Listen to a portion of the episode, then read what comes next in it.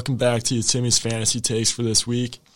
This week is week 10. Season's already flying by. To start the show off for today, it's the start 'em, sit 'em portion. I have start Carson Wentz. Wentz has 6 games in a row now of 20 fantasy points in each game. He is going against the Jaguars, who actually did look good in their last win against the Buffalo Bills last week. And in his last 3 games, he has actually gone for at least 24 points in all of them. I know the Jags had a good week last week going against Josh Allen, but I think it was a fluke week. I think Wentz should have a huge day against them. Wentz and Michael Pittman have appeared to build a great connection for the Colts. Hopefully they can continue building off of that. There have been 5 opposing quarterbacks to go for 25 points against Jacksonville. And here are 4 of the 5 of those names who did go for 25. Tyrod Taylor, Geno Smith, Teddy Bridgewater, and Tua Tagovailoa. Obviously, it is a very big possibility that Carson Wentz can have a big day against them. I just listed those guys. Those guys are like fringe starters in the NFL, so hopefully Carson can have a big week and help your team get the win. Next, I have sit Kirk Cousins.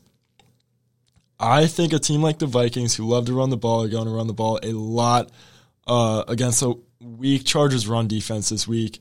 Cousins has been a solid fantasy quarterback this year. He's been a great option, but I think it is Dalvin Cook's time to shine this week. Cook hasn't had a monster game yet this year, but I think that this will be his week to shine. And also, the Chargers are actually pretty good going against fantasy quarterbacks. They hold them to a lower amount of points. Cousins has also scored 15 points or less in 3 of his last 5 games. I like what Kirk has been doing this season. He's been solid, but I don't think there's this is his week to go off. I think the Vikings will stick to pounding the ball in the ground game with guys like Dalvin Cook. Next, I have start D'Ernest Johnson. Johnson looked amazing when Chubb and Hunt were both out last time for the Browns, and it looks as Johnson will have his chance to shine again with Chubb and. With Chubb going down with COVID and Hunt still remaining on IR, it is insane looking at the Browns' running back room because they have 2 of the best running backs in the league, and if they were on separate teams, they could easily like both be top 2 in rushing yards this year. Chubb is already up there, but Hunt he's missed some games due to injury, and he doesn't get as many carries as Nick Chubb. He's more of a change of pace running back and receiving back.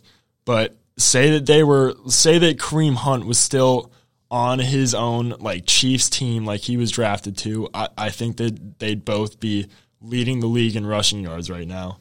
But where it gets insane is when you add in D'Ernest Johnson because he looks like an absolute stud out there. Johnson can get hit right when he touches the ball, and chances are he's still going to bounce off the tackler and then juke someone else for a gain of 5. I think he's that good. Johnson is a must-start to me this week because the running workload is all him this week, and I think he is an absolute playmaker. Last I have start Marvin Jones. I personally am probably going to have to start Jones this week due to injuries on my team, but I'm not mad about it, and I have confidence in him. Because I think Jones is due for a big week. The Jags are playing the Colts this year. The Colts have given up the most touchdowns to wide receivers in the league, so it is safe to say that they do not have a good pass defense. The Colts are also top 10 in yards and receptions allowed to opposing wide receivers. So if Jones can't deliver with those stats being real, I don't know when else he should be able to deliver. So I think that this will be a big week for Marvin Jones. My pickup of the week is Jordan Howard. Obviously, D'Ernest Johnson is big, but that's just too obvious to me to say that because I think everyone knows to pick up D'Ernest Johnson. I think everyone knows that he's supposed to have a big game. But Jordan Howard, I've thought Howard was a solid running back going all the way back to his time with Indiana in college. Howard is a good pure runner, and he is great in goal line situations, which is where he is likely to get most of his fantasy points moving forward. The Eagles' offense should look to hand it to him when they're on the goal line because it seems as Howard always finds his way in the end zone, just like he did last week. And the time to drop player of the week, I have Jamal Williams, which makes me sad because I actually like Jamal Williams. He's a funny guy, and I think he is good, but it's just hard to go get touches and produce points when you're behind DeAndre Swift. Williams started the season off strong. He actually had 25 points in week one, but he never really delivered after that. He did all right for a few weeks after that and then got injured. Now that he is back and healthy, it appears that the Lions have moved on from giving him the ball as much and want the ball in DeAndre Swift's hands all the time, which is hard to argue with because he is good and he's a good playmaker.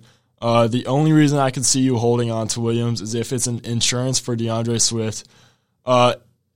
If you save him on your team, Swift has shown in the past that he has injury history, and if he were to go down, Williams would be picking up most of the slack in the running game, which is a big part of the Lions' offense. All right, and that is all we have for today. Thank you for listening to Week 10 Fantasy Take Podcast.